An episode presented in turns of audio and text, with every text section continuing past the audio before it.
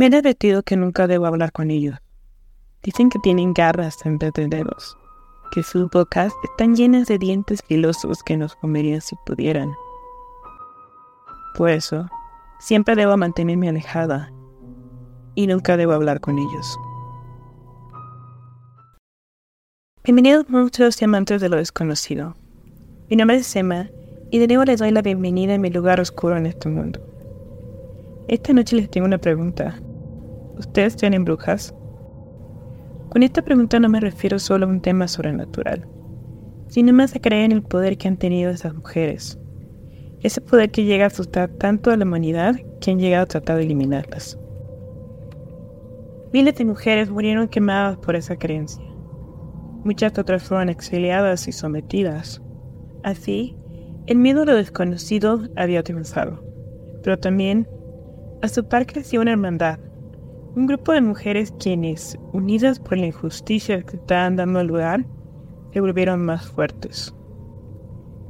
Fue así como las brujas comenzaron a poblar el mundo, en secreto, claro. Enseñaban a sus compañeras todo su conocimiento y se fortalecieron entre ellas, siempre a escondidas de la vista de cualquier hombre que pudiera eliminarlas, como lo habían hecho anteriormente. Se preguntarán por qué les cuento esto, y bueno, Creo que es muy válido decir que, a mi parecer, me he encontrado con una de ellas. Lamentablemente, el encuentro no ha sido en persona. No le he podido admirar ni pedir que me comparta su conocimiento. Sin embargo, estoy segura de que una de ellas pasó por la morgue sabiendo que hoy la encontraría. ¿Están listos para escuchar su historia? 24 de octubre de 1972, 5.52 pm. Últimamente, la morgue ha sido un lugar muy concurrido. Se rumora afuera que en el pueblo hay una bruja que está asesinando a todos los que se cruzan en su camino, o que de alguna forma impiden que ella logre su cometido. No sé si son víctimas de la bruja, pero estos últimos días hemos recibido más cuerpos de lo de costumbre. Al inicio, la policía se negaba a acercarse al lugar, diciendo que esta morgue no es normal y que no deberíamos involucrarnos en asuntos oficiales. Sin embargo, cuando lo que empezó a pasar allá afuera parecía ser un acto paranormal, el lugar se empezó a llenar de cadáveres que necesitaban una respuesta al misterio. El oficial de la policía se acercó a nosotros, por instrucciones de quién vive en el ático. Todos usamos cubrebocas para recibirlo, y no le permitimos la entrada más allá del vestíbulo, se veía nervioso, pobre. Entró tan asustado a la casa que no supe qué temblaba más, si sus manos o su voz. No sé por qué vino solo, pero así fue. Estaba ahí, en el vestíbulo, con sus papeles dentro de un folder, viendo todo el lugar, tratando de encontrar algo entre las sombras del lugar. Le preguntamos a qué había venido. Él dudó antes de responder la pregunta. Nos vio de forma sospechosa. Seguro creía que lo que fuera que estaba atacando a los habitantes del pueblo también se escondía aquí. Después de inspeccionar el lugar con la mirada y tranquilizarse a sí mismo de no haber encontrado ningún monstruo escondido entre las sombras, decidió comenzar a hablar. Nos enseñó los archivos. Se veían fotos de personas que parecían haberse suicidado. Todos tenían una marca de bala en la cabeza y gotas de sangre seca, embarrada en sus cuellos. Esto no parece ser un asesinato, le dije casi riendo al oficial. Me imaginé al pueblo entero orquestando un suicidio masivo y a sus gobernantes tan asustados por el tema que dicen creer que fue un asunto paranormal. El oficial me vio detenidamente y me contestó que no parecía suicidios, pero, tras investigar a las víctimas, habían resuelto que todos ellos asistieron a la misma casa unas horas o días antes de ser encontrados muertos, y que habían rastros que aseguraban que sus cuerpos habían sido movidos de la ocasión. De inmediato, el oficial nos entregó los documentos, y justo después salió, a pedirle a una camioneta que lo esperaba afuera que dejara pasar los cuerpos. Nos entregaron más de una docena de cadáveres dentro de bolsas negras, algunos llevaban un tiempo congelados y otros recién habían muerto. Decidimos acomodarlos e ir pasando uno a uno al anfiteatro, con la intención de terminar pronto y poder encontrar a la bruja nosotros mismos. Llevé la grabadora conmigo a todas las autopsias que realizamos esa noche. Acordamos realizarlas juntos por la cantidad de cadáveres que se habían acumulado en el lugar y no queríamos involucrar a nadie más de la casa en esto. Cada una fue muy silenciosa. Los cuerpos con los que iniciamos ya estaban en estado de rigor mortis, por lo que nos costó más trabajo examinarlos. Vimos su ropa, su cabello, pero no había nada que delatara que pudiéramos encontrar a la bruja. Por dentro, todos eran iguales. Entonces procedimos a hacer reportes concluyendo un suicidio inminente. Y nada más, hasta que mi compañero, harto del olor y del cansancio, decidió salir al jardín a fumar, dejándome solo con un par de ellos. Abrí una de las bolsas, y había una chica ahí dentro. Su maquillaje y su ropa se veían casi intactas. Es como si hubiera muerto dentro de la bolsa negra. La levanté de la bolsa y la acomodé en la plancha. 25 de octubre de 1972. Una con 3 AM.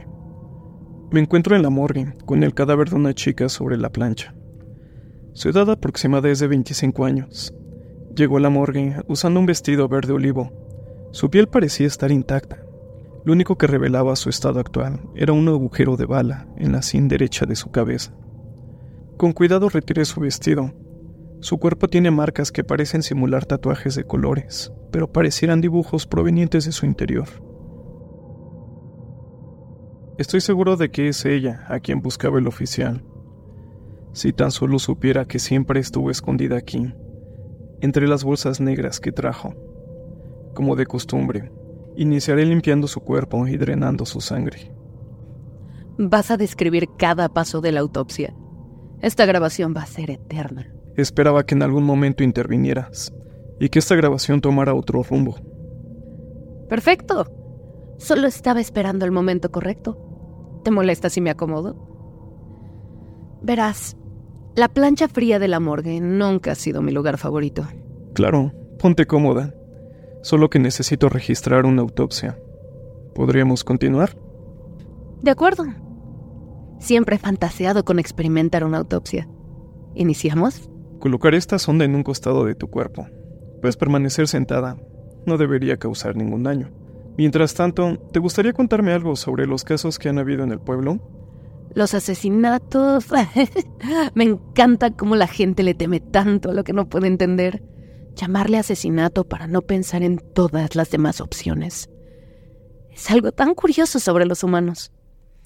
Todos ellos saben que en algún momento van a morir, que sus cuerpos se convertirán en cadáveres que pasarán por una plancha como esta, y luego caerán en la tierra que los devorará. Y aún así, encuentran a un muerto y rezan aterrados. En fin, esta no es la historia que quieres escuchar hoy.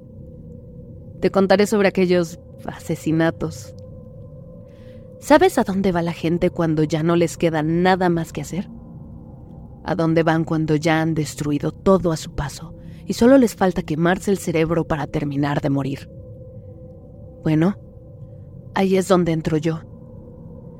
Verás, encontré en este pueblo una población absorta en sus propios pensamientos, inundados de aburrimiento. Y bueno, tenía que hacer algo para despertarlos. Comencé con una persona. Fui a la cantina, la que está convenientemente al lado de la iglesia. Supongo que para que la gente salga y corra al arrepentimiento. Al entrar, la luz de afuera iluminó el cuerpo de un par de hombres que estaban recostados inconscientes sobre las mesas, y a un par de personas hablándole de forma inentendible al cantinero en la barra. Sin embargo, en una esquina donde todavía cubría la sombra vi la figura de una persona. Vestía una capa negra que le cubría hasta las rodillas y unas botas negras grandes. Una de sus botas se encontraba encima del cuello de uno de los borrachos que yacía en el suelo sucio. Pero eso no era todo. Con una mano había metido una pistola en su boca. Esa persona me dio una idea. Ella estaba tan harta del aburrimiento que cubría el pueblo como una sombra espesa que estaba dispuesta a usar su arma para acabar con esa sensación. La persona se giró. Era una chica. Me miró con disgusto mientras limpiaba su arma de la saliva que había dejado aquel hombre. Me acerqué y ofrecí pagarle una bebida. Estaba maravillada. A las pocas horas estábamos en mi casa. Había conseguido una casa en el pueblo y la estaba comenzando a decorar, junto con ella. Podría decir que la llevamos a otro nivel. Comenzamos con una mesa de centro. Ahí colocamos un mantel verde oscuro, luces tenues, vasos y bebidas. Teníamos todo y a la vez nada. Seguía viendo esa cara de aburrimiento en el rostro de la chica, así que decidí llevarlo más lejos. Conseguí una cámara de video. Ya con todo listo comenzamos a enviar las invitaciones. Eran básicamente ideas subliminales que se colaban en las mentes de las personas. Entre ellos se contaba la historia de ese lugar secreto, como un rumor. Hasta que un día alguien se atrevió a ir. Llegó un hombre. Abrió la puerta y llegó hasta la mesa. Ahí estaba la pistola en medio. La vio y algo en su interior se movió. Él se sentó en una de las sillas frente a la pistola. Le conté las reglas y accedió. Íbamos a jugar a la ruleta rusa, solo una bala, una sola pistola y tres jugadores. Para hacer mejor la historia, prendí la cámara y la acerqué a nosotros. Comenzó el juego. Su mano sudaba mientras sostenía la pistola y la acercaba a su cabeza. Primera ronda. Todos salieron intactos. Vi su cara de satisfacción al creer que había ganado, misma con la que murió en mi mesa azotado por la bala que le atravesó el cráneo. Fue nuestro primer juego, de ahí surgieron más. En algunos yo perdía y sentía la bala atravesarme el cerebro. En otros eran ellos quienes caían sobre la mesa. Teníamos una buena racha de suerte. Seguían entrando personas y saliendo cadáveres de la parte de atrás de la casa. El rumor sobre nuestro juego se estaba expandiendo y los videos de las sesiones ya estaban llegando a lugares más remotos. Fue así como empezaron a llegar personas de otros pueblos a visitarnos. ¿Y la chica? ¿Ella nunca sufrió un disparo? Mm, sí. La primera vez se asustó mucho. Cuando la sangre empezó a brotar de su cabeza, ella gritó y se sostuvo la herida con las manos, pero seguía brotando hasta que cayó inconsciente sobre la mesa. Le cosí la herida. La bala quedó dentro de su cabeza. Ella juraba que todavía la podía sentir y me miraba aterrada preguntándome si estaba muerta o por qué podía hablar después de eso. Moría de ternura al ver ese miedo, ese miedo a la mortalidad que tienen los humanos. Me costó un poco de trabajo explicarle que sí, seguía viva. Sin embargo, no quiso volver a jugar. Pero no podía dejar de mirar así que le conseguí otro rol. Le conseguimos una máscara de conejo que cubriera su herida. Así ella iba a ser quien presentara el juego, anunciara las reglas y grabara las sesiones. ¿A dónde iban los videos? Mm, no lo sé muy bien. Empezaron a difundirse cuando una persona que sobrevivió me lo pidió para recordar ese momento. Luego se hicieron copias Viajó por el mundo y muchos humanos vieron la máscara de conejo contándoles las reglas de cómo no morir en el juego. Pero como todo lo bueno y divertido acabó y se llenó de celos por quienes nos veían de lejos. El gran número de cadáveres encontrados comenzó a llamar la atención. Se difundió que los videos estaban prohibidos y que nadie debía de verlos o podía morir. Así poco a poco el juego fue disminuyendo. Luego, ese miedo insoportable a la muerte. Nadie hace las paces con ella. Solo la ven, huyen y creen que estarán a salvo por siempre. Pero la muerte siempre anda rondando nuestras casas. Ella no viene de visita. Ella llegó mucho antes que todos y se quedará por siempre. Hace tiempo la encontré. Estaba viajando en un pueblo cerca de un bosque. Había encontrado ahí la planta que necesitaba para una poción imposible. La poción de la vida eterna. Fue entonces cuando ella apareció. Me tomó de la mano y me preguntó por qué quería cortar esa planta, ya que ella la había sembrado. Hablamos sobre la naturaleza, sobre cómo los humanos iban a pagar siempre por esa poción sin entender que es una ilusión. Fue así como ella decidió acompañarme en mi trayecto y a recorrer nuevos mundos a su lado. Con respecto a la chica que te contaba, yo vi a la muerte en sus ojos. La veía sonriéndome a través de ella y la vi usando una máscara de conejo y excitándose con cada disparo. Fue así como supe que tenía que terminar el juego. Al menos para mí. Le regalé la poción. Le expliqué las reglas de esta nueva relación que ella tendría con la muerte y me retiré de la casa.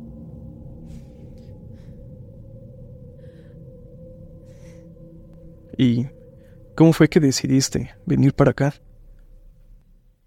Así como corren los rumores de mi casa, también los hay de esta morgue. La muerte me ayudó a esconderme en una de las bolsas negras. Me enseñó cómo ocultar mis signos vitales para poder llegar aquí.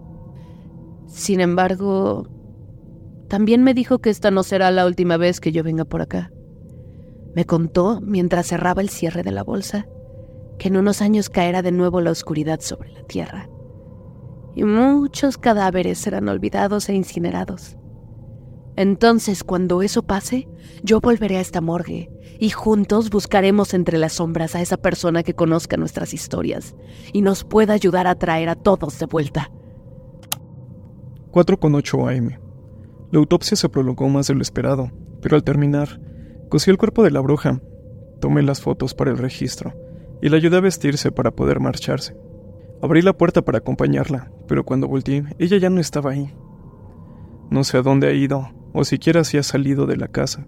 Solo sé que la muerte ha estado junto a nosotros durante esta noche, escuchando esta historia, y tengo la sensación de que ella tampoco se ha ido. Llevaré las fotos al oficial, junto con el compilado de registros de otros cuerpos. Con esto debe dejar de buscarla y hacerse la idea de que esa muerte fue lo más emocionante que pasó en la vida de esos humanos. Y si es que la bruja o la muerte siguen por aquí, Espero que puedan hacerse presentes para poder contar su propia versión de los hechos. He analizado mucho esta historia y, como les dije, estoy segura de que las brujas existen, aunque lamentablemente no están justo aquí ahora a mi lado. Y si también se preguntan qué pasó con la bruja, les puedo compartir mi teoría. La historia se repetirá y pasará como siempre ha pasado. La bruja se esconderá y reinará la oscuridad en el mundo. Luego, ella volverá mucho más fuerte. Regresará cuando más la necesitemos, cuando todas las mujeres estén preparadas para recibirla y el mundo, lleno de fuego por el enojo, más la necesite. Estoy segura de que vendrá y aquí lo encontraremos. Y cuando eso suceda, espero estar también ahí sosteniendo una antorcha para mostrar el camino de vuelta. Queridos monstruos o seres que están ahí afuera escuchándome, no olviden a partir de hoy preparar el umbral de sus puertas para recibirla y estar atentos siempre a esas señales, ya que cuando el mundo vuelva a incendiarse, ella volverá a nosotros. Mientras tanto, los seguiré acompañando con más autopsias desde la casa del lado del amor. Dulces pesadillas.